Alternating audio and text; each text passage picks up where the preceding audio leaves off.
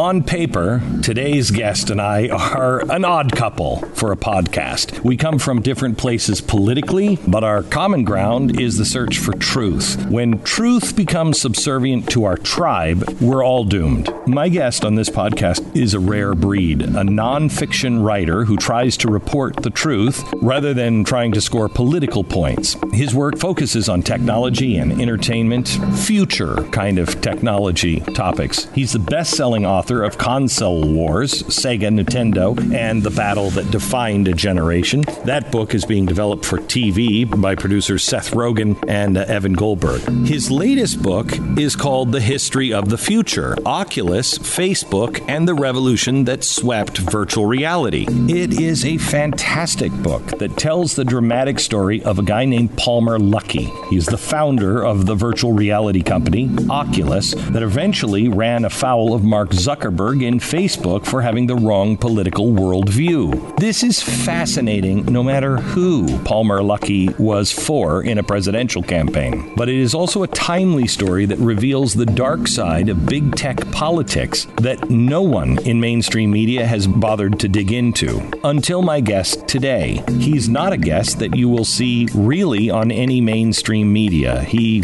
was an A list guest for his last book. They can't even find the alphabet for him now. So, what is the history of our future? Will we be truth tellers or will we remain caged by our own tribalism? Our guest for that answer is Blake J. Harris.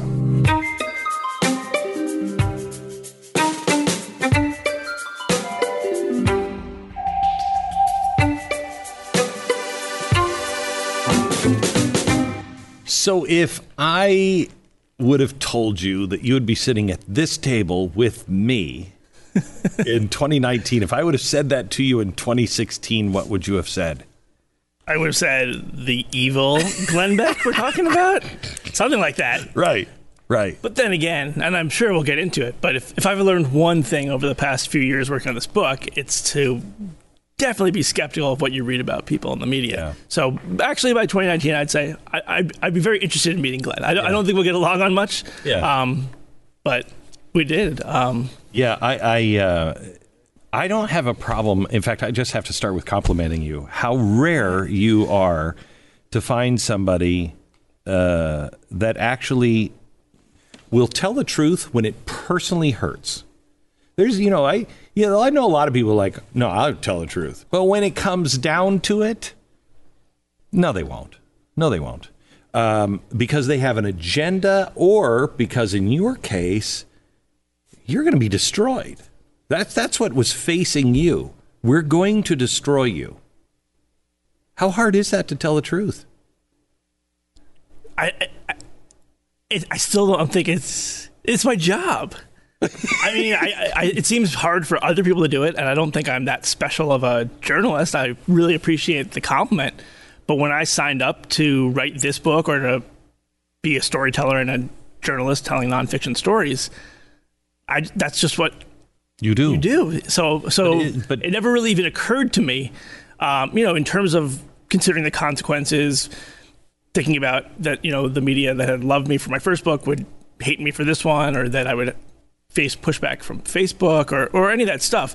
My response was just, all right, I need to line up my next book and make sure it's not based on getting access to a tech company. Not, not, hmm, maybe I should massage the truth to make it. There was never any time that you thought this is not worth it. Not to lie, uh, but just to not tell the truth. Um, no, and and and that's I don't I think that's less about my integrity and more just about Palmer in, in, two ways. Seeing what happened to Palmer Luckey, seeing how much he became hated in Silicon Valley. Yeah, so you know, seeing how hated Palmer was, and and the vitriol directed at him from the yeah. media, from the people. As I, as I told you in that email, like I, it was never going to be that bad for me. So I felt like I can't, I can't complain if he didn't complain. And then the other is just his character. I, I know him probably better than almost anyone in the world at this point. Talking to him every day for the last few years, you know, except for maybe his girlfriend, now fiance. Um, and I just I couldn't I, I, needed to do right by him. You know, I needed to get the story out. Yes, he supports a politician that I find very objectionable. but but but the thing that did bond me and Palmer, and the reason why I've in retrospect, believe I was selected to tell this story and got this incredible access from Oculus and Facebook, is because I really always bonded with Palmer over our mutual love of the First Amendment. Yeah. I, I thought that you know we had conversations about it in in terms of a virtual reality, like you know in a virtual environment. What should the rules be? You know, should should it be I remember one time we talked about like should it be like a my house my rules thing. So then if you want to use a lot of four letter words, that's fine. Or but Right. you know everyone sets it up. Or and, and these were things I didn't really think about because I also took them for granted. Like I think a lot of people do, and and, and we can't anymore. So. Um, yeah, it was tough. It was excruciating at times. It was exhausting. For me, the hardest part was less the reception or lack of reception or, or the impact on my career potentially or actually but it was it was seeing facebook lie to my face systematically. You were a fan of Mark Zuckerberg yeah and Facebook. yeah i mean i I, didn't have like a you know like a Yeah, number a one fanboy. fan Yeah, yeah, yeah. but but but i thought like like also going back to your question of how would i have felt meeting you back before I knew you and, and Mm-hmm. just from what I read, you know, I, I, I- do really admire entrepreneurs so much. Yeah. So so even even like Alex Jones, who I find pretty vile, like I'm like, you know, Yes. he's put together a pretty good business with Infowars. I kind of admire that. Yeah, I mean, it is like a little cartel in a way. Right, right. You know, but So I, yeah, I don't know if I really admired, but but like but like I really admired Mark for his sticking Yeah. with his mission of connecting people for setting I- up this company. I will tell you that um, I met Mark and was at Facebook, and I've got my problems with Facebook, but he's a genuine feeling kind of guy. You don't see him when you meet him and you're talking to him. He he really seems like, look, we're just trying to do the right thing, you know. And this is the company that we're doing, and this is how we're we're trying it. And I, you know, I don't. Why would I want to edit anybody's speech? Why would I want to do any of that? I don't want to control all that. And you believe him. And I've stuck up for Mark Zuckerberg. Yeah, I remember. Yeah, until recently. I took a lot of heat.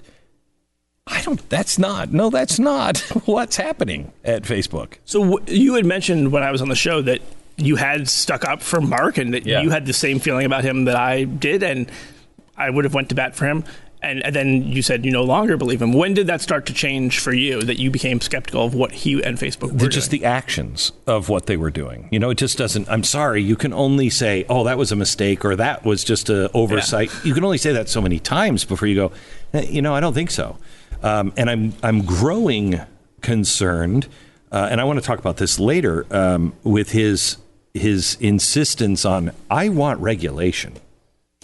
No entrepreneur ever says I want the government regulation, and I and I have a theory, and I want to pass it by you. All right, yeah. uh, as we go. But let's let's start with with Palmer. Sure. Um, Palmer is this is the greatest American. This is you don't think of Steve Jobs being able to start Apple again. You don't. I mean, um, uh, what's his name from Microsoft? Bill Gates said you couldn't start Microsoft today. So you don't think of somebody in a little trailer who's just got this crazy idea of being able to become a titan overnight. Right, and and it's so Palmer for anyone who's read the book or knows Palmer that that it was a camper trailer parked in his parents' driveway in Long Beach and not a garage because you know now there's this fabled idea that Apple was started by the Steves in a garage and mm-hmm. everyone sort of copies it homage. But you know the whole thing with Apple was think different.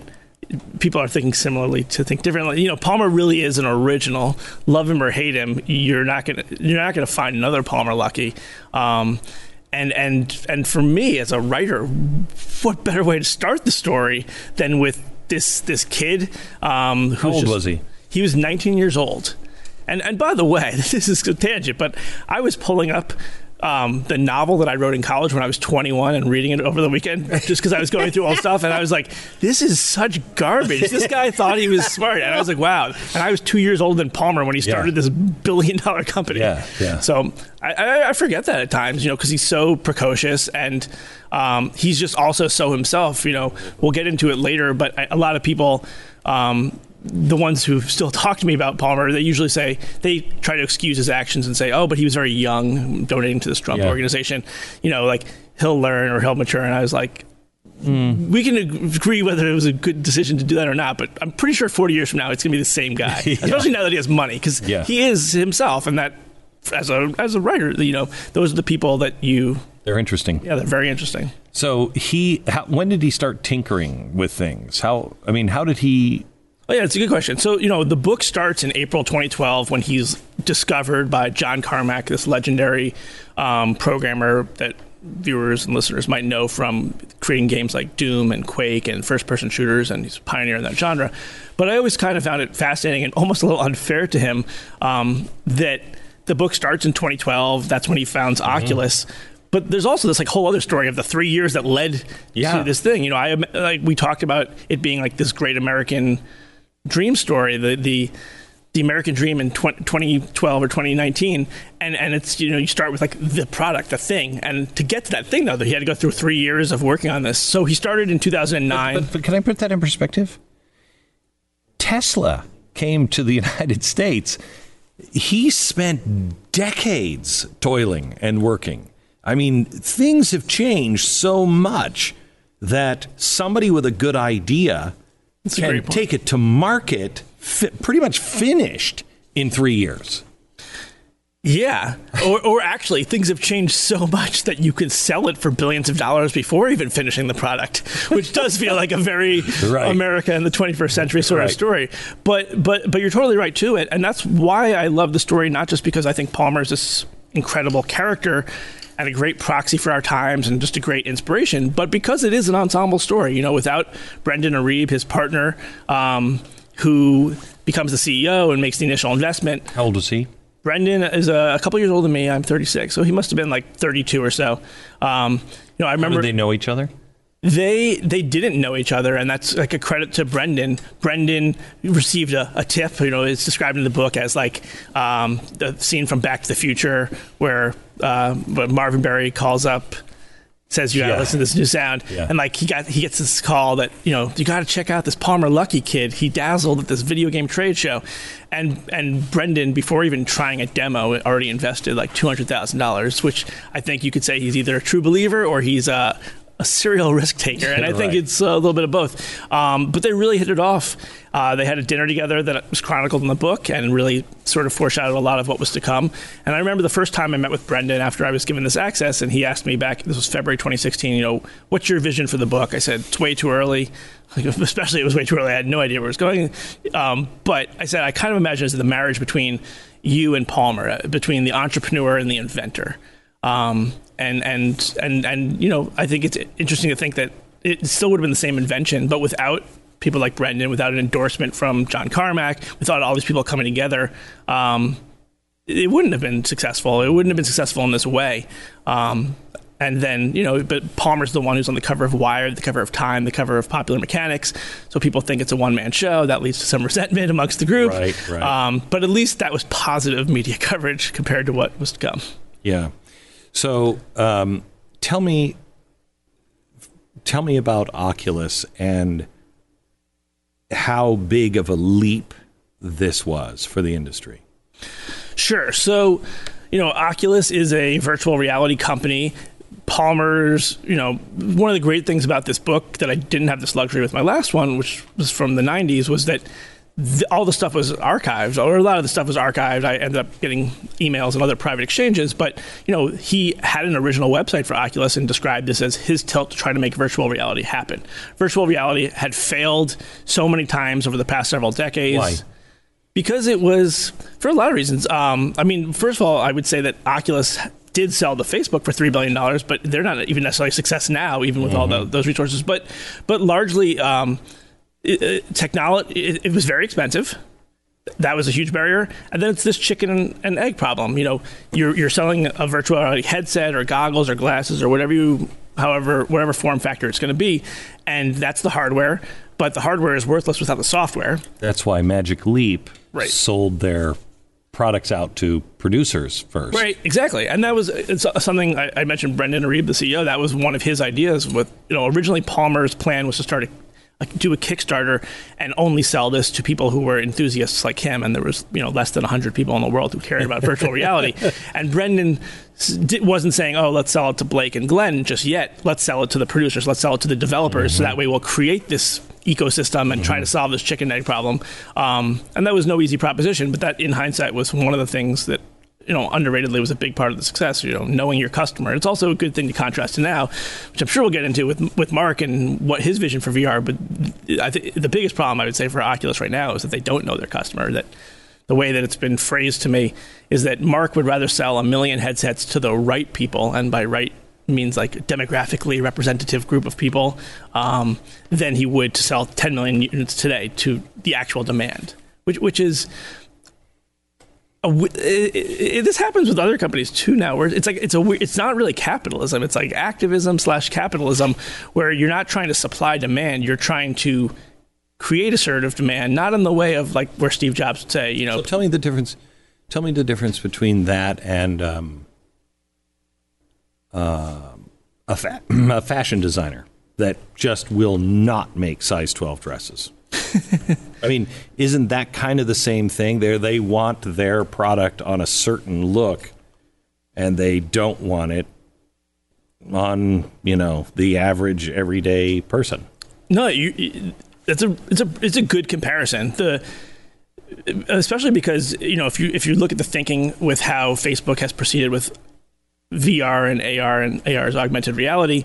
Um, the, when I talked to the executives back before I was blackballed, they, they, uh, you know, they, they, they, they, they had a sample size experience of one major success starting Facebook, and so they often thought about VR in terms of Facebook. And one thing that they talked about was that Facebook, unlike MySpace or Friendster or these other social network companies, um, Facebook had it an almost equal mix of men and women, mm-hmm. um, and that was enticing. You know, it was like mm-hmm. basically a social media network is like a party, and you're like mm-hmm. saying, "Come in, come on in." So, in that respect, you know, designing the dresses for fashionable people is. Um, there is a comparison to be made, though I feel like the motivation is different here. I think that so much of the rhetoric at Facebook and some of their decision and a lot of their decision making seems based on inclusivity and and um, you know, it doesn't. It, when I, you say inclusivity, what you really mean is exclusivity, making sure right. that only a certain group get it and not another group.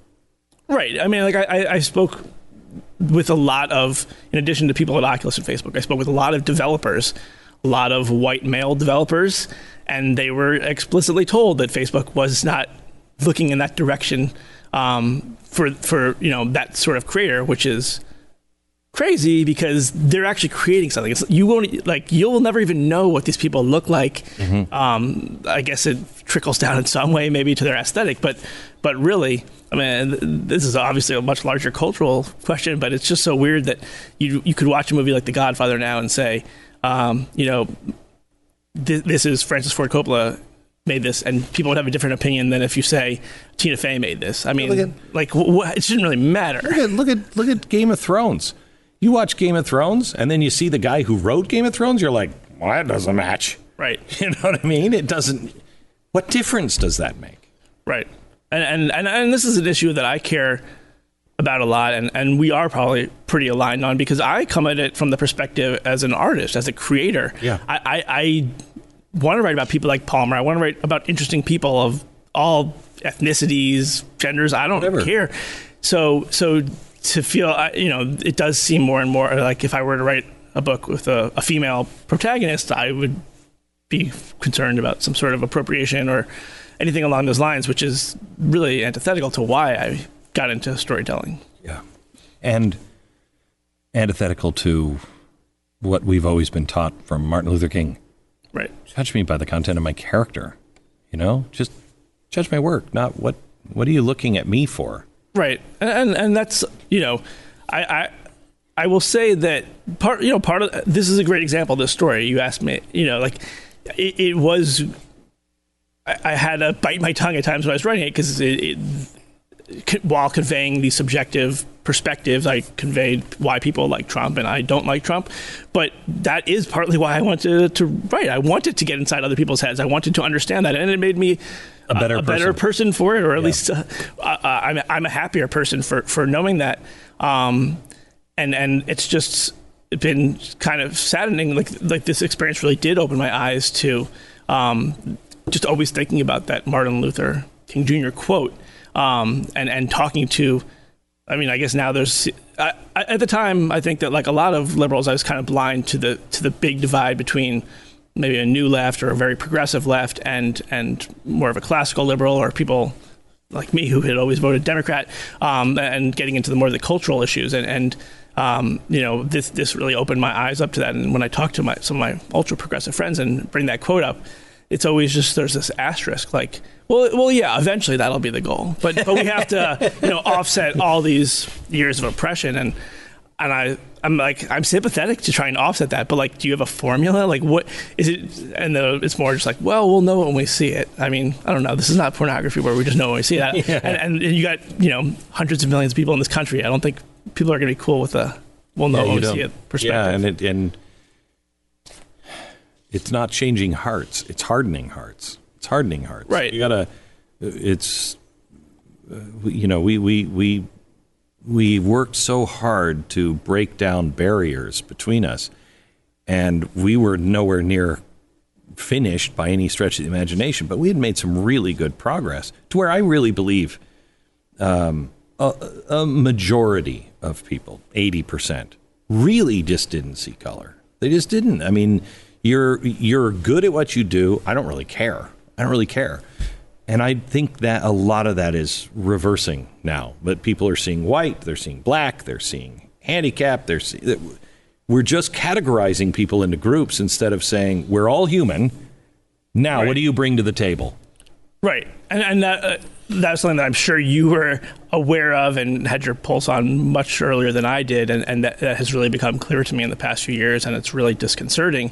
Um, it, partly too because you know, as as a as a journalist, um, you know, objectivity is my north star, and, and then I hear people, some of these terrible journalists, um, or just skeptics say, "Well, there's no such thing as objectivity," and then it's like it, we can argue whether that's true or not, and then they just basically respond like, "Well, all the rules are out, so we can be as subjective, subjective as we want to be." And and and I, and I, agree that maybe there's no such thing as true. There, well, there's probably no such no. thing as true objectivity, but, no, but there's an but attempt. it's a goal. Yeah, it's a right. goal. It's I've met with journalists, and this is this is the norm. Um, I met with people who come in knowing what they're going to write, and then all they're doing is right. just the write. Mad Libs thing. Yes, it is. That's not a journalist. A journalist could come in and say, I think I know what's going on. Are you willing to see it from a different perspective? If you walk up to something and you're like, that's not what I thought, are you willing to say it? Many right. are not. Right. And, and I'm sure we'll, we'll, get really into the journalism aspect of it because that that is one of the, my big takeaways from this. But I just think about that objectivity being my north star and the more experience I have, the more I feel this way. It's not like, oh, I become more jaded. There's no such thing as objectivity. In terms of um, color blindness, because you said 80% of people are colorblind. I don't, I don't know. I, I know, I know, I know. You were just throwing, yeah. but like, I mean, we're not. Whatever now. the number is, yeah. I, I'm, I'm sure, or I'm not sure, but I'm open to the idea that on some subconscious level, these things do impact us. But that doesn't mean that the rules are thrown out. You, that's still the goal. I thought the goal was still color You know, it's amazing to me. We hold these truths to be self evident that all men are created equal and endowed by their Creator with certain inalienable rights, among them life, liberty, and pursuit of happiness. People say the opposite about that, that Martin Luther King did. Martin Luther King said, live up to that standard. That's our mission statement. This is this is hey King, we got to part ways because you don't even know who we are. Okay, you think we're like you. We're not like you. We have this whole different idea. We think this. And so we're going to create a government that tries to do that. Right. Okay. If we could accomplish that, it's time for a new mission statement. You know what I mean? Right. It's time for a reach of a goal. This is such a reach for a goal. We're throwing this out and saying, well, that won't work. Well, right. wait. Of course, it's never worked, but are we getting closer or farther away? Right.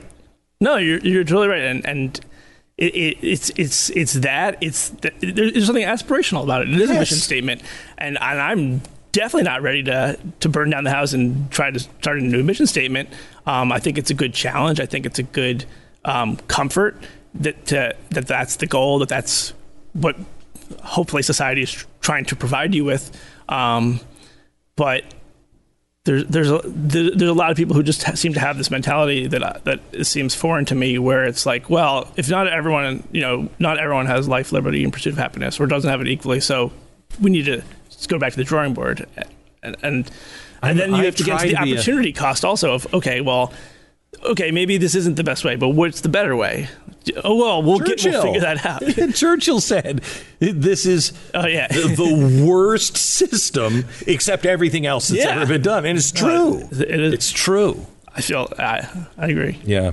Um, all right. So I want people to read the book because it's a fantastic book, um, it, but it changes halfway through because yeah. you're telling this great story of this entrepreneur and and tech and how it's all working, and then Donald Trump appears.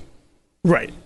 Yeah. I mean, of course, I could never have prognosticated Trump would be part of the story just because I didn't think he was going to be running for president. Though, to Palmer's credit, you know, we talk about visionaries as people seeing the world differently and sort of being a little ahead of the curve. I still think it's amazing that in March 2011, Palmer posted online that that Donald Trump was thinking about running for president in the 2012 election, that he was very supportive of that and thought it would be a great idea. That's and crazy. I, was, I remember he said that to me the first time. I was like, "Wait, this is from this is from 2015," and he's like, "No, no, no, it's from 2011." I was like, I, I, remember seeing him come down the escalator, yeah. going, "This is crazy." Yeah, this is crazy. But he saw it way in advance. He, he, him and and I think um, Peter Thiel, not as soon, but Peter Thiel is one of the other people that I, um, you know, spoke with to some degree because he's on the Facebook board. But but you know, talked about his Trump support, um, and and you know, these are the kinds of people who you. There's of course a luck aspect to the success of entrepreneurship, but then you see, all right, these people see things differently in a way where they can feel something becoming a part of the zeitgeist before other people do. So when yeah. we saw Trump come down the escalator, and we're like, "Oh my god, this, this guy's going to be a joke." Good, good fodder for the Daily Show. Nope, they they see actually how it can resonate. Um, and I and the other speaking of Peter Thiel, the other thing I've been think, I was thinking about the other day that I thought was interesting was um, you know Marc Andreessen, another famous mm-hmm. venture capitalist. Um, from Andreessen Horowitz, he he had uh, given an interview, not with me, um, but it was a po- I think it was a podcast. You know, uh, something I listened to in 2017. This was shortly after Palmer was fired from Facebook, and he talked about how the that this is a guy who knows everyone in Silicon Valley, and he said there's only two people I know in Silicon Valley who are publicly Trump supporters or who are willing to say that they're Trump supporters. Palmer Luckey, and Peter Thiel. And that's obviously a problem for a lot of reasons because I think that there's more than two that are just we're unwilling to say it. But it's interesting to me that now here we are in 2019, less than two years after he said that, and both Peter and Palmer are out of Silicon Valley. And and it's not because they don't like the geography there. It's because mm-hmm. there's other stuff going on.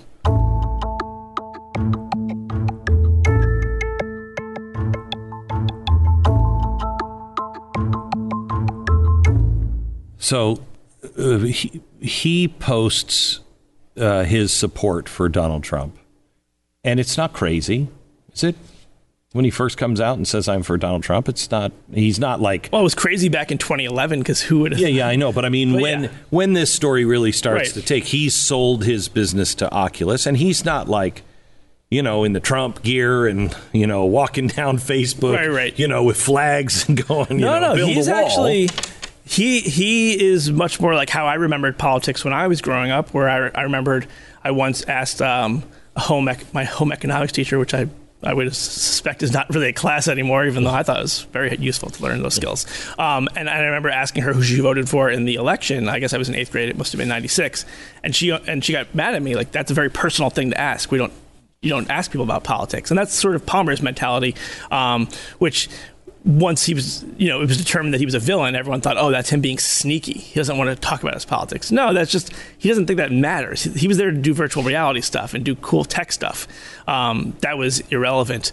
Um, but, but yeah, he had no qualms with, with publicly being a Trump supporter um, not long after the escalator um, introduction of Trump. You know, one of the things I find fascinating that, that it's not in this edition of the book, but I will put it in a later edition because I'm still getting information more information fortunately no contradictory information but i'm still getting other cool details that i want to include is that in, in april of 2016 palmer went to a trump rally in costa mesa and the reason I know that is not just because he told me, but because there was an NBC video um, talking about protesters outside of the rally, and Palmer was one of the people interviewed as like, "You were at this Trump rally. What was mm. it like, or what was the protesters like?" So, so he had no problem being.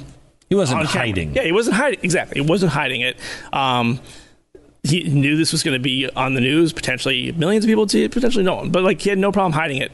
And then we flash forward to five months later when he makes this ten thousand dollar donation to an organization, and he does it anonymously, which people then say he did it because you know he was sneaky about it or he was trying to cover it up or whatever they say and you have to ask yourself well then what changed over the five months? And, and the answer is peter thiel. The answer is that in you know in between that was the republican national convention in 2016 peter spoke there and came out as a trump supporter as, as a gay man trump supporter. And um, and and it, people on facebook want so many people on facebook wanted to get him fired from the board of direct board of facebook for for the only reason was just that he was a Trump supporter. Shouldn't shouldn't.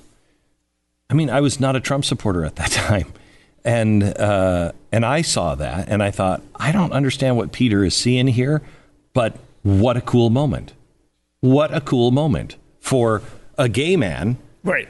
Successful to stand up in front of a whole bunch of people that supposedly hate gay people, and he's got this warm reception and he sp- he speaks openly about it. This is a great thing. May not like his candidate, but this right. is a good moment. I totally agree. Because um, because some of my reluctance over the years to embrace Republican candidates or, or you know why I wouldn't be tempted to the dark side was because so many of my close friends are, are homosexual, and there there's always felt like for various reasons that they were unwelcome. I think sure. that's it's I think it's still a work in progress, but but it, but but it's changing. And and and one thing I want to mention that speaking of Peter is, you know, I, I feel like someone might say, "Oh, Glenn and Blake, you guys are being hypocrites. You you say that identity politics is all the stuff, and then you're." You know, giving Peter extra credit because he, he's a, he's a gay man, or, or that you know. No, I think there's something to recognize when somebody right. breaks a wall, and and Donald Trump and Peter Thiel broke a pretty big wall, sure. pretty big wall. No, totally agree. But but it, it, just reminded me of something that Peter once said to me, where we were talking about diversity, and he said, "He's like, don't get me wrong. I think diversity." Um, I'm I'm not going to be verbatim quoting him here, but he yeah, but he you know the gist was that he said diversity is is important. It's just on the list of like 40 thing on the list of things to make a company successful. It's like the 40th most important. So it's not that we should pretend like diversity is irrelevant. We just need to get our priorities straight. And I think that um, there's a lot of merit to thinking about things that way. Where and diversity diversity really only counts when it affects your thinking. If I'm if if uh, I, I can't relate to being a gay man okay, diversity is important because they'll have a different viewpoint. You know what I mean? But we're looking for exactly the same viewpoint, just in a different body. Right. it doesn't right. make sense. It's like, you know, it's like if GM makes every car exactly the same, just puts different bodies on it. Right. It's a Ferrari. No, it's not. It's a it's a GMC truck. No, that, that's really good analogy. And, and and one thing that's kind of sad, scary, no, more so sad, but but you think like the idea of groupthink is not that crazy because we're all humans. We all want to, mm-hmm. you know, there's you know fear and shame that kind of push us mm-hmm. in these mm-hmm. directions. We want to be accepted yeah. members of society. So so it makes sense why we have this instinct.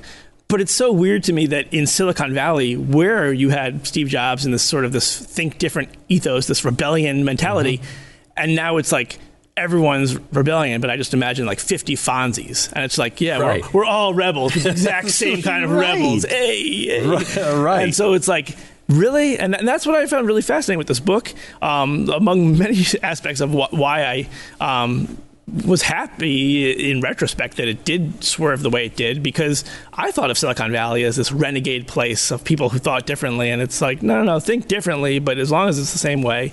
Um, and and and and then you know if you're thinking about just taking a step back of like you know America um, has always been you know such a great place for innovation and and and uh, you know, there's it's not a shock that a lot of these tech, tech companies have been homegrown and thrived here. But what does that mean for the future um, of, of, of technology and, and our leadership, or or of the of the young younger people out there that you know they're they're not, probably not going to be as likely to go to Silicon Valley to disrupt if, if if you have to disrupt it in a certain way and not really disrupt. But it also is. Um you know, it's it's why cloning eventually is really bad after a while because there's no diversity at all, and then it just dies out because it's just it's not capable to adapt to anything else. If you're not if you're not including everybody in that, it it it it's it's ripe for uh, disease. Right. That makes sense. Yeah, and, and, correct me if I'm wrong, because it was a few years ago when you met with Facebook and, and with Mark. But I, I, I, did. I feel like I remember you saying, um, like there was some talk about, oh, there should be a certain number of conservative people I on the that news idea. council, and and then it was then you were like, no, that then we're just doing the exact thing we stand against. against. And, yeah. and, and, so I actually remember really like respecting you saying yeah, that because. That, yeah, that was a great into, point. I got into a lot of trouble for it, but I sat there and I'll never forget. I was sitting right here with Mark, big long table, and all these people, and they started in on, well, we need to have quotas for people, yeah. and I, I looked down there and I looked at Mark, and I looked back down and I'm like.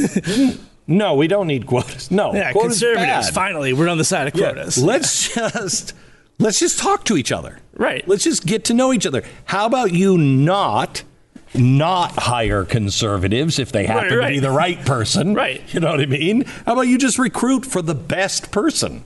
Right. And, that, and that's where the book really did just become about discrimination. Um, and, and like I think I said earlier in this conversation, I told you before, like, you know, it's not that I think Palmer is an incredible human and, and he's going to go on to do successful things. But I've had people say, "Oh, why should I feel bad for him? He's he's a multi multi multi millionaire. Um, he's get you know he's now has another company." And, and my point is not to make you feel bad for him. It's to see that he just represents something that's happening in so many other ways, but he's a visible example. And he's an example that after, you know, 500 pages, you'll at least understand where he's coming yeah, from. And how many people have had this happen to them on a much smaller scale that don't have right. billions of dollars, you know, millions of dollars? There's exactly. a lot. There's a lot. And more and more all the time.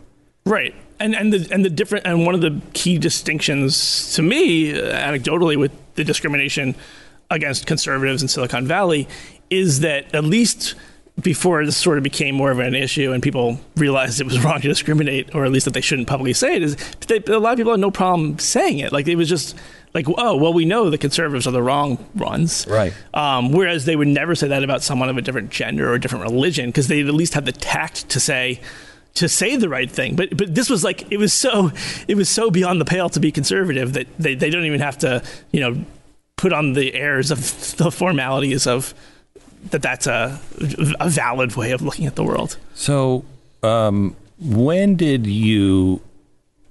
Because when when this started happening with Donald Trump, let's just tell a little bit of the story. Sure. Um, Palmer is told to write uh, s- something that he didn't believe by Mark Zuckerberg. Why don't we go there and then tell me where you came in, where you're like, wait, what was your first inkling that you're that you're thinking? Sure. Hold it. Am I? Nah, this can't be it, right? Yeah. Well, so okay. So I'll tell it from. I'll give some very brief background. That in you know September twenty second, twenty sixteen. Um, or I'll even just tell it from my perspective. I get a bunch of text messages on September 22nd, 2016. It's uh, 9 o'clock for me, 6 o'clock Pacific. Um, and, and it's all these AM, people. PM? Oh, uh, PM. Okay. So it's the evening of the, the 22nd a few days after Palmer had just turned, I think, 23, um, but or 24, and uh, and I get all these messages being like, "Oh, your book's in trouble," because there's a Daily Beast article with the headline um, about Palmer. That's the headline is uh, "Facebook billionaire secretly funding Trump's meme machine," and and between that article and then the 50 other articles that spewed up over the next 24 hours from from premier outlets. These weren't just like random blogs. It was Business Insider, Wired, The Verge, all these places. They were saying that Palmer had been funding this troll army that was making memes and that everything you'd seen that was misogynistic, anti-Semitic, hateful, that Palmer was like ground, you know, patient zero, that he was like funding this thing, which was and let, not let's let's go back because it's my understanding of reading the book that he was actually just responding to something that the left was doing, putting up these billboards that were, if Trump were so rich, how come he didn't buy this billboard, Right, right. something like that. And so he was just like, that's funny, and I'm on the other side, and we should do that too, right? It so it wasn't. It, it wasn't a Well, meme was it- machine, and it wasn't. They, Oh. These were not bad things that, that they were putting out, were they?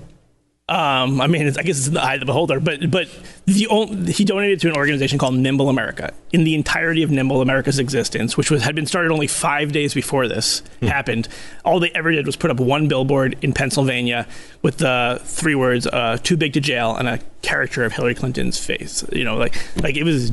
De- you know, if you have a problem with that, then I have a problem with you because th- th- Yeah. that is like as tame as you know, political advertising you know, get.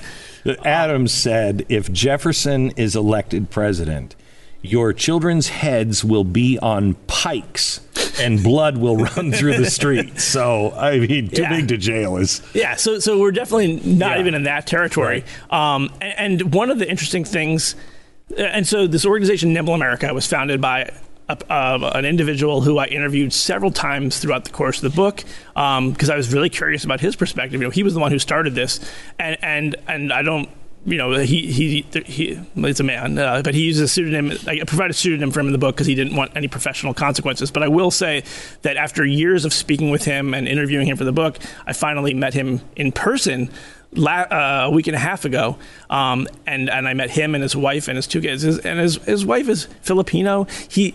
He, he's described in every article as a white supremacist, and I guess maybe some white supremacists can have Filipino wives. That seems un- uh, unlikely to me. But like, Right. like the, the, he's not a white supremacist. I will bet my life on that.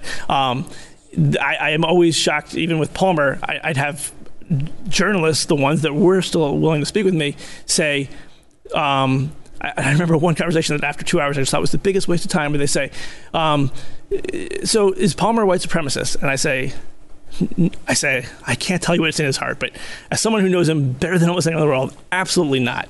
There's and, and there's no evidence to support this. And then they would, I would explain how here's what Nimble America actually was. Here's why that's ridiculous. Here's you know the first few people that Palmer hired at Oculus were um, an Indian guy, an Asian guy, a bisexual guy. Like like if, if you're looking for hate, Palmer's not the source, not not the the guy. And then after two hours of this one particular conversation, the guy says, "Yeah, but what's the smoking gun?" And I was like. The smoking gun to disprove something that's not true. I, no, there no such thing exists. And then he walked away skeptical, and I was like, "Wow, I just spent two hours talking to this guy. Why? He clearly was. There's nothing I could say that could change his mind because he's certain of something, even though he hasn't done the research. And, and that's, I guess, just goes to the h- yeah. How do you. Uh, that had to have boggled your mind because you knew a lot of these people, you respected the journalists, and they knew you. They Yeah. knew you're not a dope. You've got a good reputation, and you're saying, no, no, guys, you got it all wrong. How? I mean, it really sucks because this happened to me too. It sucks when you find out the guys you hold up and go like, "Oh, these- uh, come on, we're all great guys." Right. All of a sudden, you're like, "Okay, no, I'm not with them." That sucks. Right. Yeah, I, I, I, I, I felt a little bit prepared for that because I saw what happened to Palmer, and I could, you know, I, like I said, anything that happened to me, I knew would never be as bad as him. So having this, mm-hmm. co- wasting two hours of my time realizing that this approach was not persuasive to someone like him, um, not the worst thing in the world. Maybe that helped sharpen my knives for you know information in the book. Um, another thing that I was that I thought about um, a lot was George Orwell's book Animal Farm. Um, he wrote an original foreword for the book that was not included, and I don't think is still included. That you know the whole book is about um, essentially the the dangers of totalitarianism and and and and and, and right wing nationalistic thinking. But he talked in this foreword about the dangers of, of liberal totalitarianism and how mm. it, it's much more subtle and how he wanted to, you know, he had wanted to say some critical things about um, the left. And, and you know he was a democratic socialist, I think, or a mm-hmm. socialist, but like he wanted to say some critical things in the same spirit that I sometimes do to, to help mm-hmm. the cause, mm-hmm. and and people that publishers didn't want stuff published. They basically were like, that's just not done. Like we, we don't do those things, and so there's this like this chilling effect of of of of, of people know not to um, like they know to ignore me because I'm not toeing the party line. Um, and, and and to your question about what what it was like, you know, I mean, it's not fun. You've been through it, I'm sure, much worse than than I have. But um, but it also is sort of like affirming, like like okay, I, I am spending you know 80 hours a week working on this book.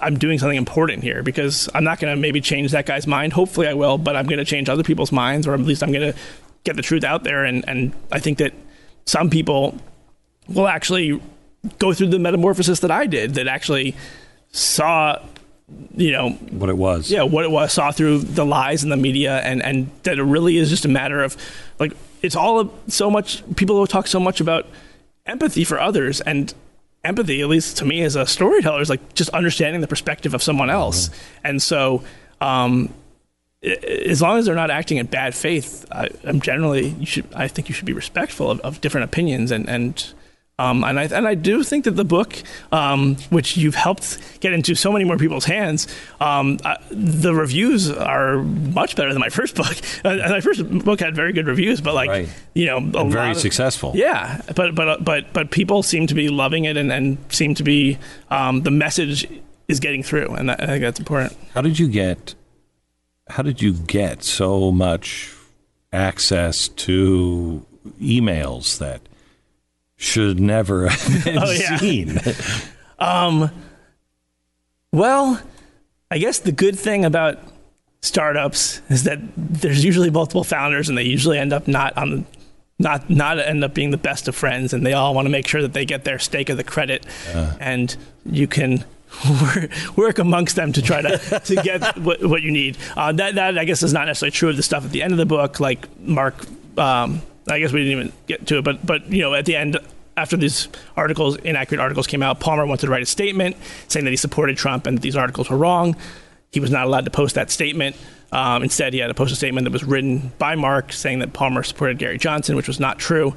Um, and and and that that was a whole other getting finding out the truth on that was a whole other thing. And I, and I guess I, I failed to really answer your question, but what it was like for me. So I, I knew that Palmer at that point was a Trump supporter. I found it hard to believe that he had given money to something hateful that seemed out of context. Um, but you know, I got to be open to the possibility. Um, so I so I did my research. Um, I talked to him about whatever he was allowed to talk to me about because there was you know I do have a good relationship with him, but for legal purposes and for at that point keeping Zuckerberg secret purposes, there was a lot that he that he couldn't say. But I do remember being very surprised that he would say he's a Gary Johnson supporter when he wasn't, because because honesty is so important to Palmer. Like he he really is like a principled person who'd rather you know go down fighting.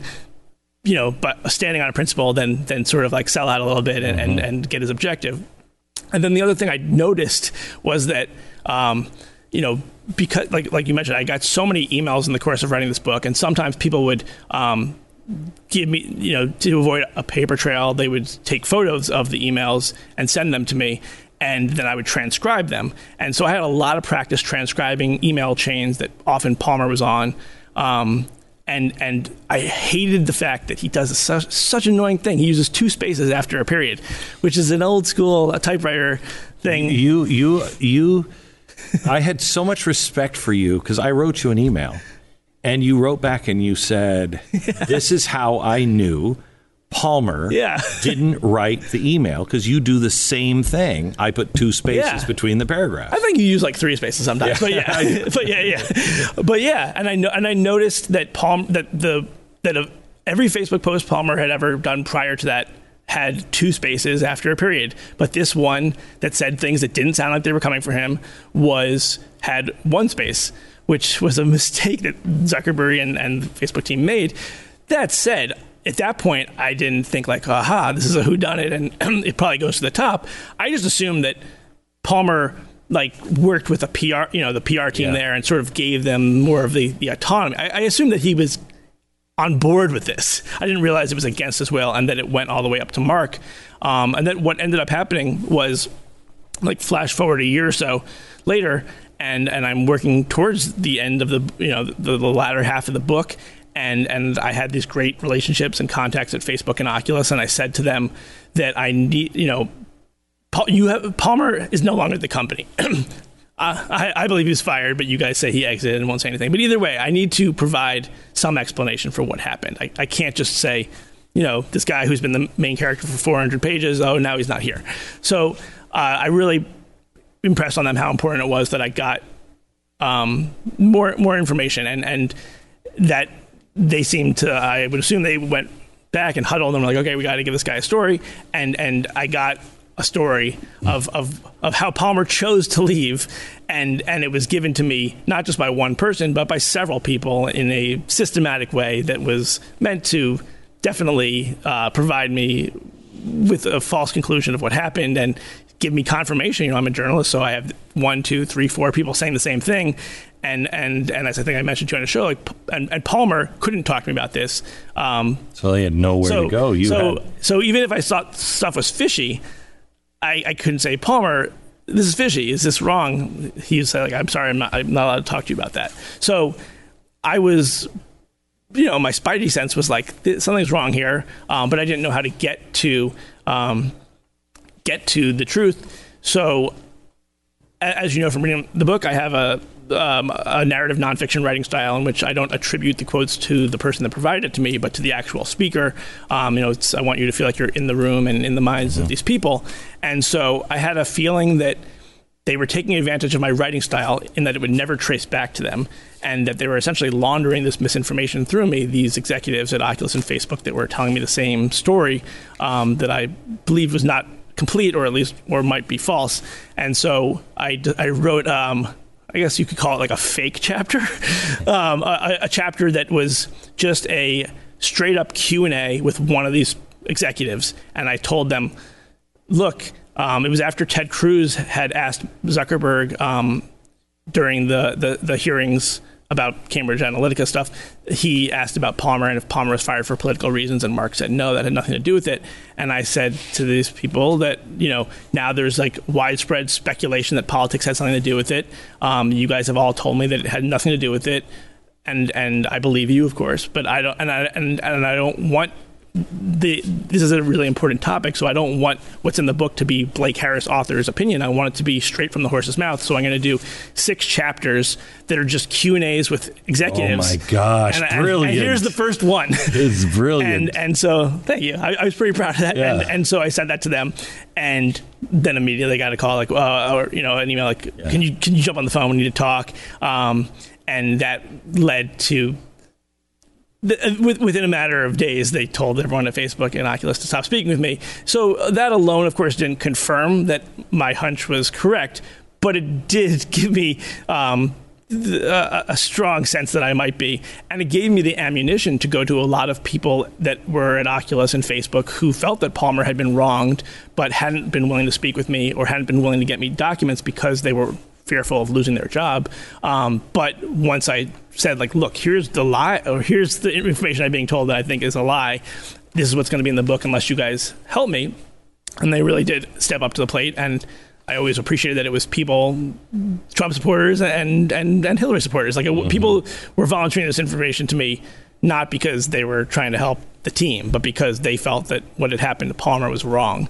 And after seeing what they got me, I completely agreed, and and and I had trouble believing that that it really that Mark personally wrote the statement. I mean, th- like, like how'd you verify that? Um,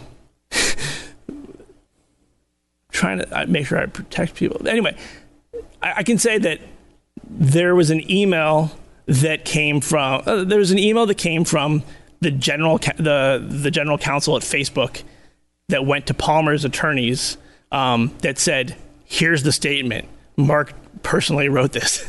Wow. Um, it, or it was, I guess to be specific, they said it was drafted by Mark himself. So, to, to, to if, if, in case that might mean something wow. different, but like, and I was just like, "Oh my god!" That I I, I, I couldn't believe that. I, I couldn't I one couldn't believe that Mark would really do that. That he would micromanage this and and force an employee to lie. I also couldn't believe that he really had such a problem with the truth. And then I also just couldn't believe that he was so stupid or his lawyer was so stupid to put it in writing. like, if you guys are going to be, uh, you know, your digital mafiosos, at least Right. at least be better good. Yeah. At least be good.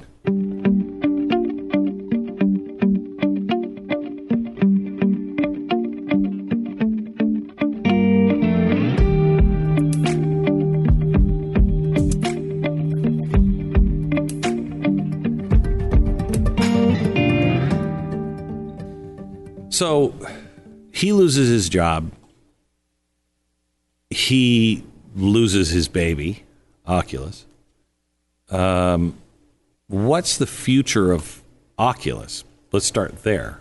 What's what's This Facebook it's a is good question. not really Well, well, it's it, it's it's hard to even agree or not with the Facebook is is you know like like we see all these scandals with Facebook come out, but at the same time they've had pretty good earnings reports and their stock has rebounded. So I can th- this is speculation, like not coming from sources, but I can also just see Mark and Sheryl and the leadership team there being like, who cares? Yeah, we get some bad ink, but like it's not affecting our bottom line. Let's just keep doing the stuff we've been doing. What's to stop them? Um, Why would Mark Zuckerberg um, be repeatedly asking now for regulation?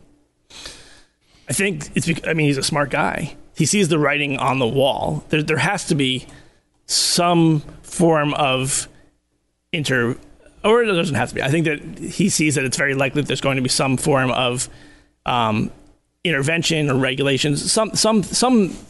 Somebody's going to step in from on a governmental level, and one, it's good for him to be out front in that, and, and more importantly, all those things that he asked um, you know, like all, all the things that he asked are going to help Facebook and Google and hurt small competitors because it's the small competitors that aren't going to be able to comply with this stuff or that aren't going to be able to It keep is. up. It's exactly what FDR did with the big three automakers that put everybody out of business because he went to the big three and said, "What do we need? What do we need? What do you need? Let's let's come up with some regulations." And they did, and they came up with everything that they could do that the small guy couldn't, and put them all out of business. I didn't know that. I, I'm going to look more into that because it, it sounds It's- exactly like that. It is. It is. Look at the number of cars. You know, Auburn's. Look at the, look at the cars that were made up until the big three automakers uh, got together. Same thing with BF Goodrich and uh, Goodyear tires. They put great tire companies. A great tire company, I think, in New Jersey, out of business. That was had a cheaper tire and a better tire, but because of the new regulations, they were out. Um, uh, which brings me to kind of a, a f- frightening scenario that I want to run by you. Google, Facebook, Apple, uh, Amazon, they have more information on us than than we would have ever dreamt that we would just hand over. I remember saying, you know, uh, I'm, government asked for me my fingerprint. I'm not giving my fingerprint. They're not fingerprinting people, but I'll give it to Apple. You Right. know, I'll stand there and give my face, you know, my I facial know. recognition. What were we thinking? Well, it's crazy. Okay, so now when regulation comes in, they can come in and they can. They're going to be the experts that Washington calls. Washington knows they need them because it's just such a powerful tool. right. Amazon and everybody else knows they need Washington, so they start to partner. You're looking at a very different America. When you have it, it is every it's everything I always made fun of of liberals. I used to be like, can you stop with the corporation?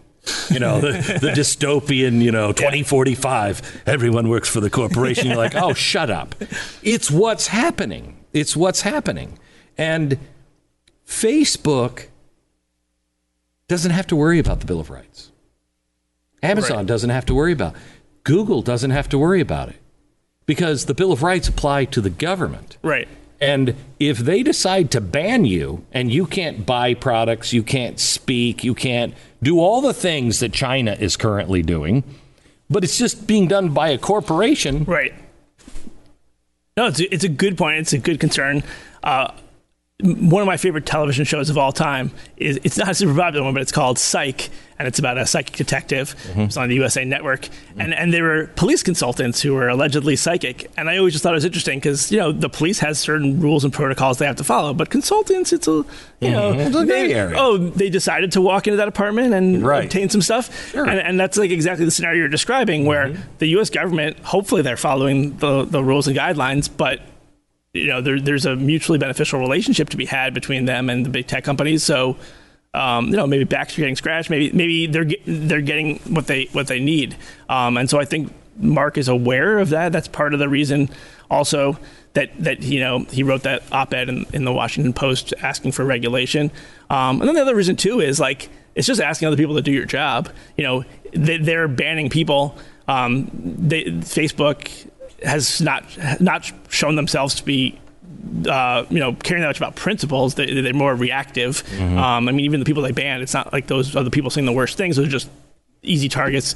Um, and so, you know, people on Twitter always say, "Oh, Jack, how are you letting this happen?" Or "Oh, Mark, why are you letting this happen?" How great would it be for Mark and Jack if they're like, "Look, it's not us; it's the government. Th- those are the bad guys. We're, we're the good guys here." Um, and, and that gets also to the accountability issue, which is a huge part of this and a huge part of my concern about the future of Silicon Valley and.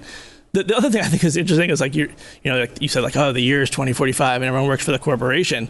Um, why would they why would they hire us they'll have robots like like i think about you're talking about the the, the big three automakers um, i don't know the exact numbers but but I imagine that their workforce was in the hundreds of 1000s mm-hmm. um, at the heyday, and they were, you know, some of the biggest companies in, in the United States. And now you have Google and Facebook, some of the biggest companies in the United States. Their workforce is so small. Yeah. Like that, you know, that's yeah. part of the answer of where the jobs are going is that we don't. There's not as many well, that, jobs. That makes it to me. That has made it. I've talked about this for years. That that makes the collusion between tech and government so huge because at one point I mean, tech has a goal, and I think it's a great goal 100% unemployment. Nobody has to work, you know? Okay.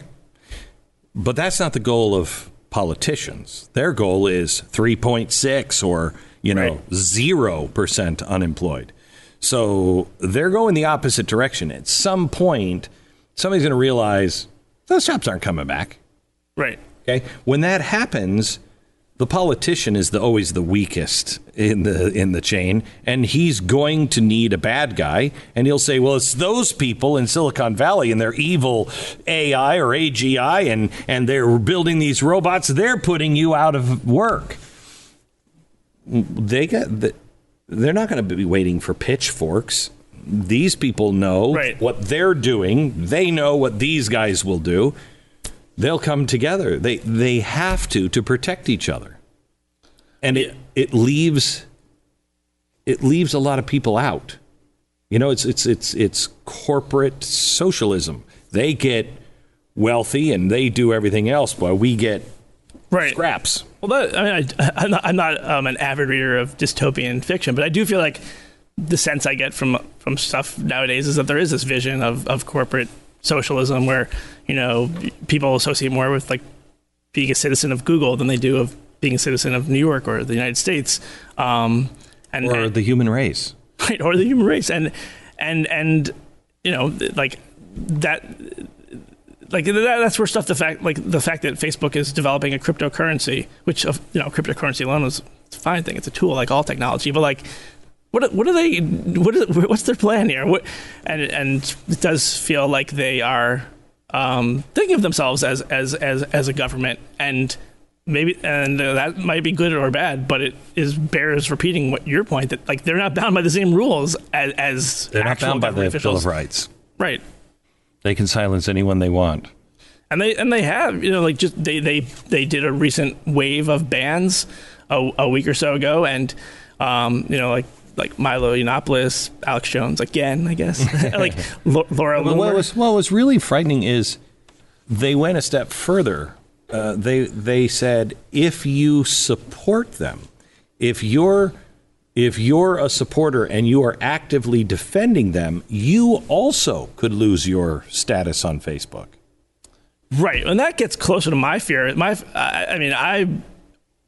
It would take a lot for me to be persuaded that deplatforming is a good strategy. I think it's But, a horrible strategy. Um, like Alex Jones, maniac, but I, I he's entitled to, Look, to let me- speak his me- truth. Let me use this because Alex Jones, Alex Jones actually claimed in 2000, I don't know, four or five, that I was a CIA operative that was put into the media to cover up 9/11. Okay, so and don't ask me any questions on that, or I'll have to kill you. um, so I have no love for Alex Right. Jones.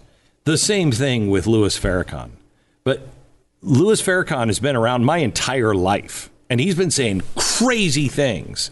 Right. And I'd like to hear those crazy things because he's saying them to a lot of people. Right. You know, I want to know what he's saying. Same thing with Alex Jones. I don't agree with it. I think it's dangerous, but I want to know what he's saying to people. Right.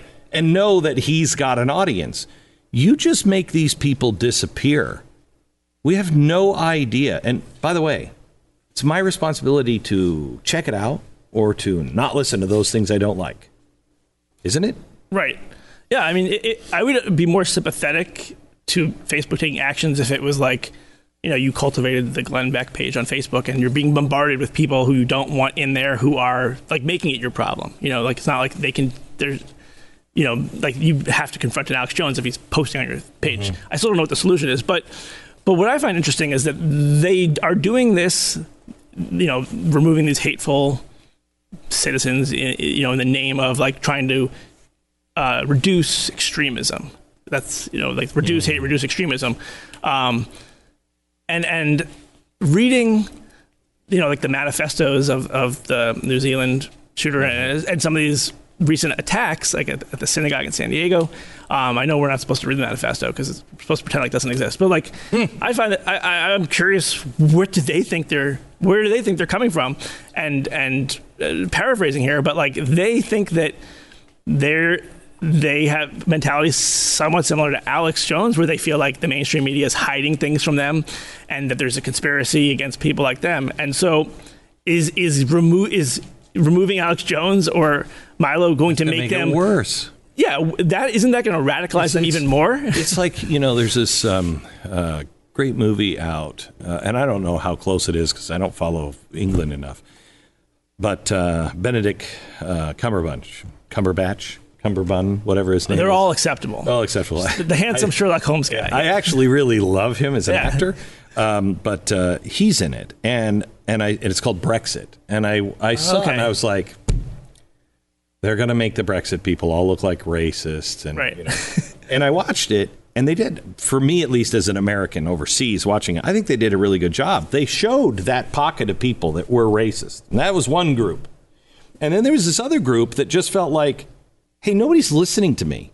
Nobody's talking to me. Nobody's, they're calling me this, and I'm not that. You know what I mean? This is happening. There are identitarians out there who are very dangerous, but there are also people who are like, you know what? I'm Swedish and I'm okay with that. I'm not saying Sweden Sweden is the greatest of all time. It's just my country, and I'm not a racist for, for flying my Swedish flag. You know what I mean? There are tons of people on both sides of the aisle that feel that. And the example now with Brexit is oh, maybe we should have another referendum. Maybe we should have another vote. Look, because you didn't like the first one? That's not the way it works. Right. And we're doing the same kind of thing. We're creating a much bigger problem. I was against Donald Trump, and I couldn't understand, I could not understand my audience. I was so angry with my audience. And I've always said I loved my audience because I do. They're some of the best. Oh, way, I love them a lot too. Yeah, I know. Thank you, audience. Yeah, they're, great people. They're great people. I couldn't understand when they went for Donald Trump because I was so blind on what I saw in Donald Trump. And I was so angry with him. And it took me about six months after the election before I realized you don't actually love your audience. You say you do, but you don't. Because if you loved your audience, you would have said to them, This isn't like you. what the hell is happening in your life? Something big must be happening in your life. And when I got on the air and I said that to them, I found out they're scared to death about what's happening to their country. They're yeah. they're terrified about what's happening in their country. And a lot of the stuff they're worried about are the same things that many Democrats, I'm not talking about politicians, I'm talking about Democrats who live in our communities, they're afraid of the same kinds of things. And they don't know what to do, and no one's listening to them. So when somebody steps up and says, I'm just like you, even if he's not, and he's very much not, or it appeared that way. No, you're you're totally right, and I'm glad. I'll I'll check out the Brexit movie, not just because I like Benedict Cumberbatch, but I am glad that they didn't just paint it in broad strokes of oh, if Me you too. Brexit, you're a racist. Because to your point, there are people like that, fringe, fringe yes. small percentage, but like I, I did the same thing. I I I, I was um, I was devastated the night that Trump won the election, but I also took it as like I had hoped everyone would and said, okay, like my my team What's didn't win. Um, what happened here? Because I don't think that half the country are idiots. Like I, what what are they seeing that I'm not seeing? What are they caring about that I'm not caring about? And I remember like I reached out to some people on Twitter who was like, oh, you know, all you Democrats, you think I'm a racist because I care about this, and I was like, hey, I don't think you're a racist, or, or you know, I'm sorry if I felt you're like, mm-hmm. if I if I come across that way and and and I remember telling my my friend John and I said, you know, I showed him some of these conversations I had, and I was like, there's a lot here that I, we're not getting in the media that actually is very reasonable and certainly not with malice. Um, like we what is happening here and he said oh wow you're doing the thing that we all said we were going to do which was reach across to the other side and actually talk to them whereas everyone else said that maybe for a brief while and then they just doubled down on collusion yeah. on we're smarter than them. They shouldn't have a vote anyway, or what do they know? And and that's that's probably been one of the sadder things these past few years. Like, I can't. I can't. I've asked this of both sides.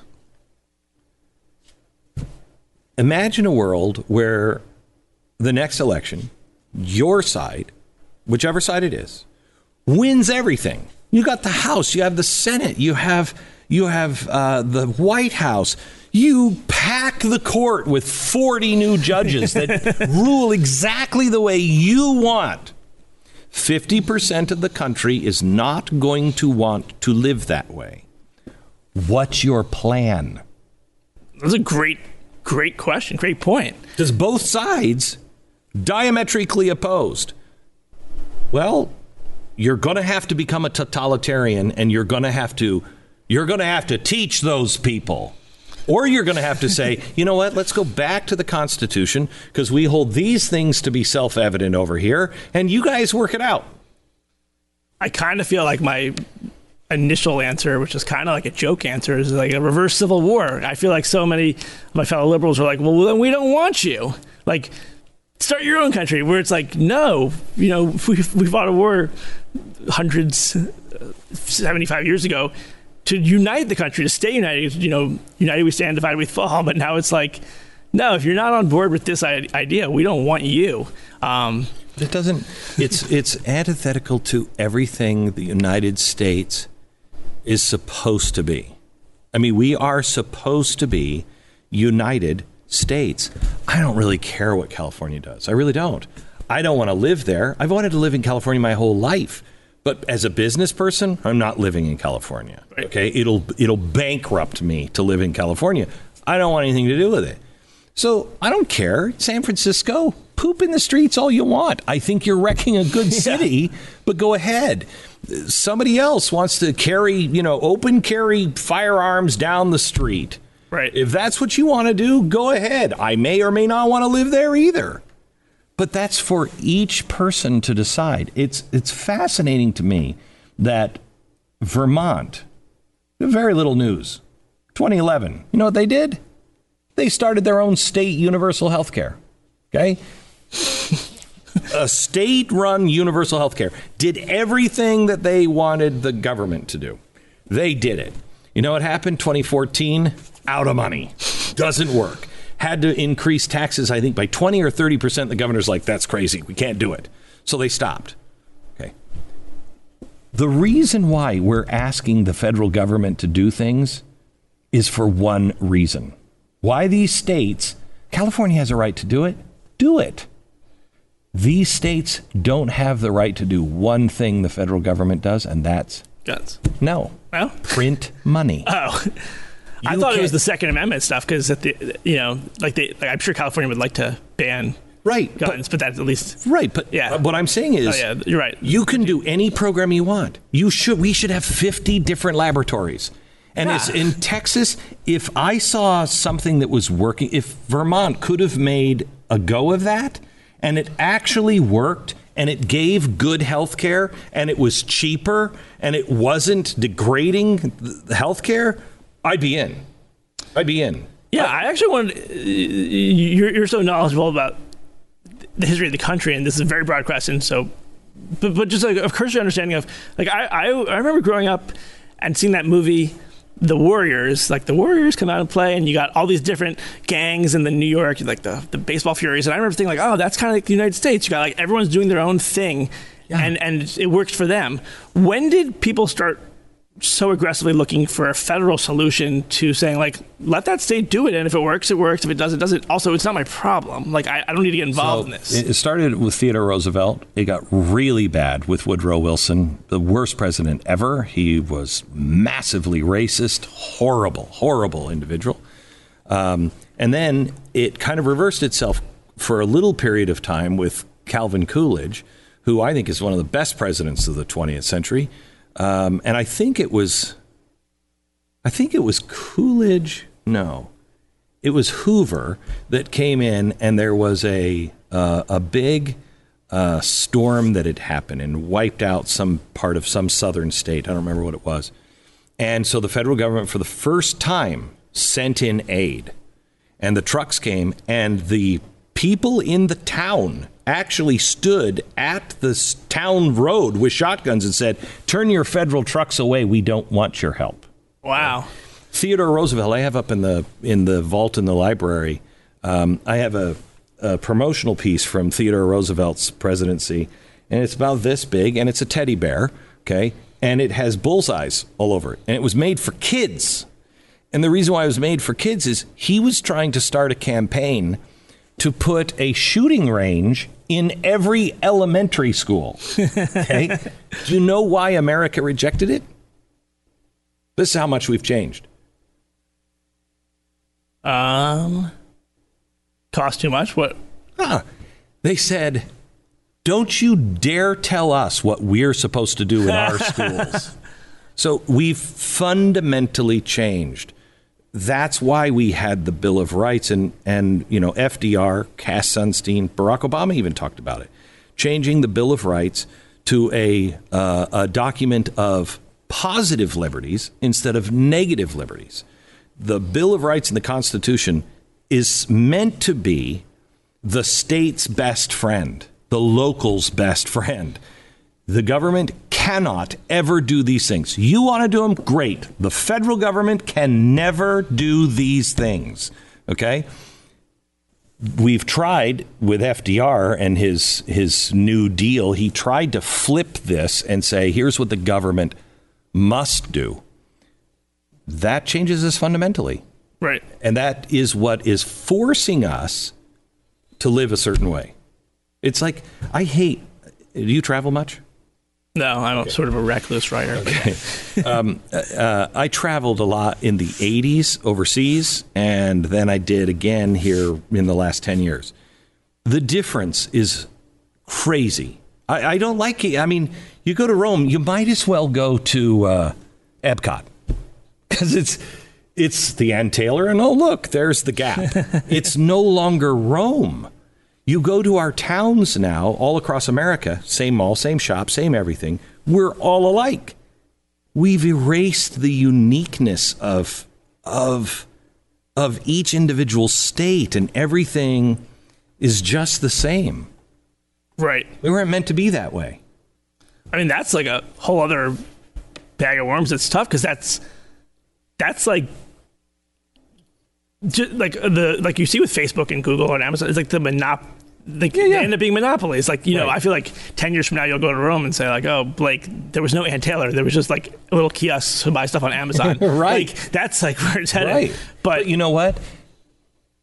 Amazon has given us a bigger, Etsy has given us a bigger uh, market to look at. I want to buy real cricket bats. I don't know where I would have bought those before, but I can, you know? So it's given us that wide diversity, uh, which is which is really good. But when you fold it into the government, and we all have to have the same things.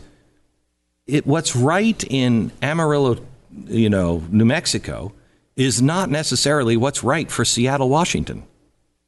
I feel like it's like people who didn't have siblings or something. Like, like you know, I have a younger brother, and when I was a kid, you know, anytime he got something, I wanted it, or you know, like I, I judged myself by him, and then I grew up, and I assumed most people did. Where it's like, I just hope he has what's best for him. It's not going to be the same as me. I don't really care. Like as long as it's good for him, I don't. It's not my business. That's not. I, I guess like I, it, it, I guess probably is more, very tribal. Like the why do people? Like it's a victory to impose that will to to feel like you're taking action. I don't because I don't actually know why people would care so much. I don't think they do. I think we've been pushed into tribes so Yeah. hard that we feel under attack, and so anything outside of our tribe is an enemy. When that's not true. I don't. I don't care what you do. I mean, I was, I, I was painted as a um, uh, uh, anti-gay marriage guy for I don't know how long. Penn Jillette come in, came onto my f- show with Fox, tried to trap me, and he was like, "So, but why do you have a problem with gay marriage?" And I'm like, "I don't. What? I don't. I haven't had a problem with, ever with gay marriage. I'm, I'm a libertarian. I believe." Nobody has a right to tell me who I can marry, and I don't need a license or a blood test. Thank you very much, you know, uh, Margaret Sanger and Woodrow Wilson for giving us those kinds of things. Thank you to Reconstruction for giving us the marriage license so we don't marry the wrong race. Abraham Lincoln didn't have a, a marriage license from the state. George Washington didn't have one. Why do I need one? I don't need one. Now I can live side by side with everybody. I'm fine. Just be cool, do your thing, and I'll do my thing. And can we just all get along? Yeah, I suggested to a friend the other day that he should start the uh, Rodney King Alliance just to try to get, more people to get along. I, that like that was also my big takeaway too from feeling going from feeling dispirited by the election results to trying to feel inspired and bettering myself and just thinking like we are all in this together. I like I, I want the best for this president that I didn't believe in. I, I definitely not rooting against him. I We want you guys win. to be happy. We, we all win if if he wins. It, and same with Barack Obama on the big issues. On the big issues. And, um, and and I also do believe that more that that we're just really hearing from the more vocal minorities, not ethnically minorities, but just like we're hearing from the loud vocal minorities. And, and I think that there is like 60 to 80% of people, more so in the middle, that are like, yeah, let's actually get along. I, I don't want to fight with you.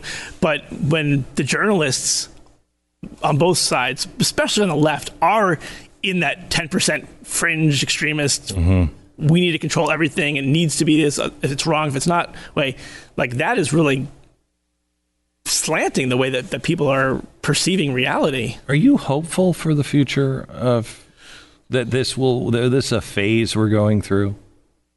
Um, I think I'm a hopeful person in general, so that's sort of a bias that I have.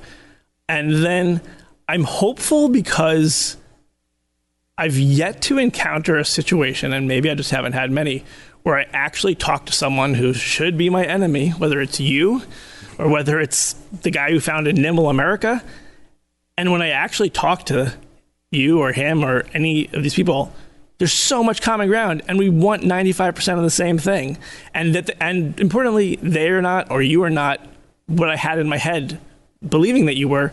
And then the other thing that has me hopeful is whether it's people reading this book or just me talking to them about what happened and explaining it. Whenever someone actually is willing to give their attention span to have the conversation, it, it, they are persuaded. Like it, you know, it is like a tribal instinct to hate this person or to like this person. But if you actually say, "Hey, why do you hate that person? or Why do you like that person?" One on one, most people are willing to say, "Yeah, I, I, guess you're right." If, if the other side did that, I'd be mad too. Or like I, I think that people, I, I, still believe in humans. I guess yeah. like so, uh, we just need to figure out easier said than done way to get our, our better angels and, and, and, and to actually want to have that solidarity because there are people out there that want to blow up the system that want that think that you know that fighting and arguing is you know emotionally arguing not not debating is the solution because the other side just needs to be defeated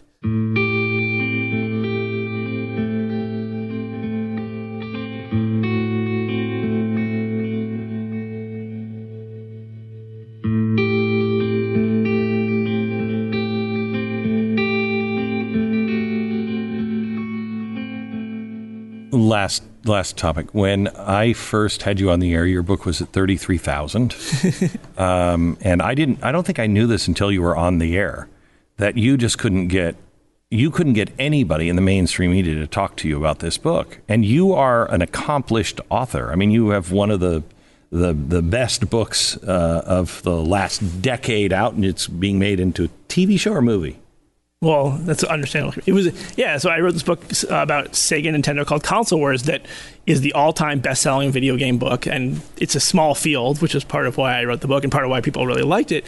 And it's being made into originally a movie, now a TV show with Seth Rogen and Jordan Vogt-Roberts is directing. So like, you know, on paper, I was everything that. It, that a gaming journalist should like like you know someone who actually got this to a mainstream audience someone who's spent years doing the work like I actually did the work like, and, and I was very well liked. I was, you know, named 50 one of the 50 most admirable gaming people from one of the you know these big magazines in 2014 when my book came out.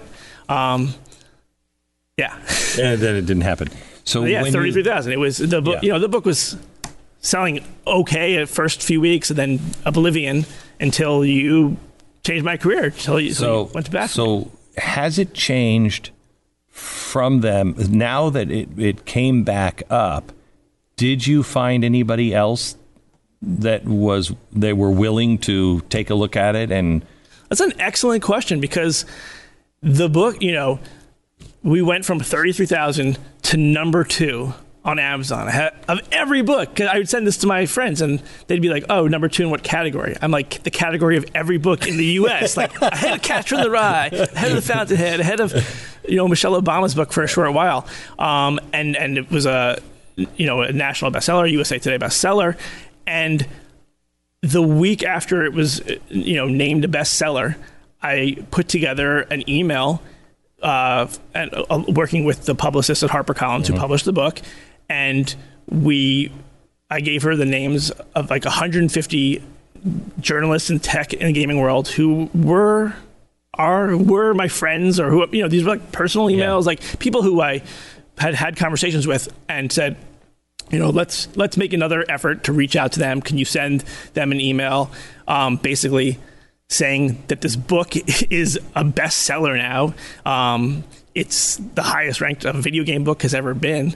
And and and and say you know and um, I think she wrote something like you know what it's been getting headline you know it's been getting attention because of the political discrimination aspect. But in addition to that there's also topics like um, you know uh, the, the, game company Epic just launched a store, and there was some internal documents from him talking to Zuckerberg, and so there's like there was like five other topics that are super timely related to gaming and tech, and I was like, oh, I have an even better idea. Since Facebook is obviously the most interesting topic, I said, you know, a source had given me um, a cell phone recorded video of the day that Mark came to Oculus when they were being acquired for $3 billion. And he gives a speech, which is the prologue to the book, but the actual video. And I said, I've never shared this with anyone. Why don't I put that up on Vimeo and we'll include a link? And if reporters are not going to report this, then, then, then we have no hope because this is like a video no one's ever seen of Zuckerberg. Of Zuckerberg every and, Palmer even joked to me after I told him I sent this email because he we were curious are are the journalists going to finally acknowledge my book? And Palmer made the point that a couple weeks earlier um, all these same outlets have been reporting on what was in Mark Zuckerberg's garbage. And so Palmer said if they don't report on this video let alone the book, then they would literally rather report on what's in Mark's garbage than any of stuff that isn't that I spent years researching, and and still not a you know not a single person um, report on it. And, and I should say you know that is the mainstream tech and gaming press.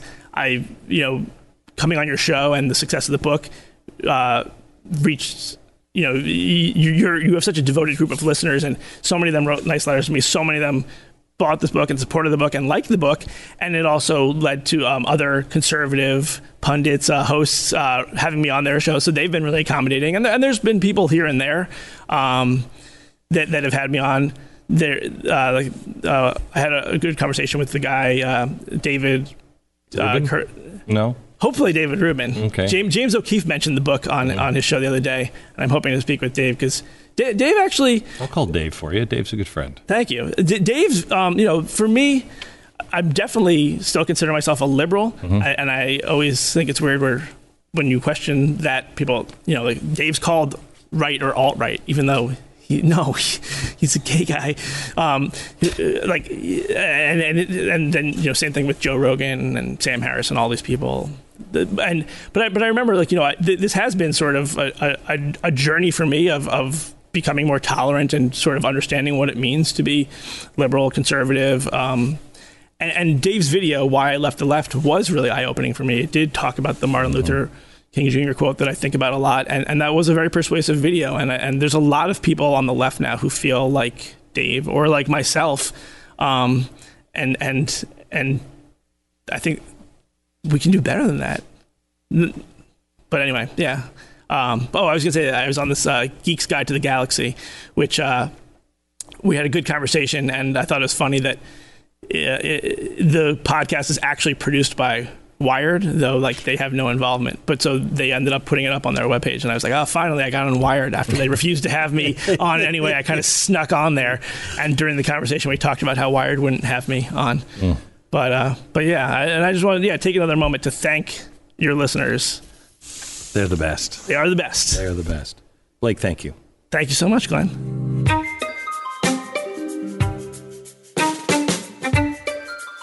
Just a reminder I'd love you to rate and subscribe to the podcast and pass this on to a friend so it can be discovered by other people.